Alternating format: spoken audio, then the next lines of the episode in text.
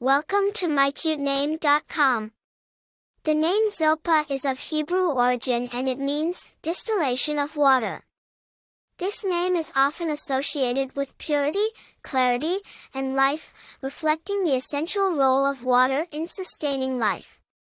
It symbolizes a person who is pure at heart, clear in their thoughts, and full of life.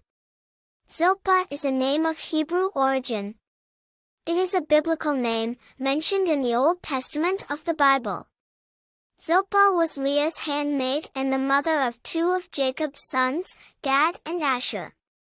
The name has been used sparingly over the centuries, maintaining its unique and classic appeal. While the name Zilpah is not commonly used today, it carries a rich history and unique meaning that make it a fascinating choice. There are no notable celebrities or famous personalities named Zilpah, which adds to its uniqueness and charm. The name is not ranked in the top 1,000 names and is therefore a unique choice for parents looking for a distinctive name.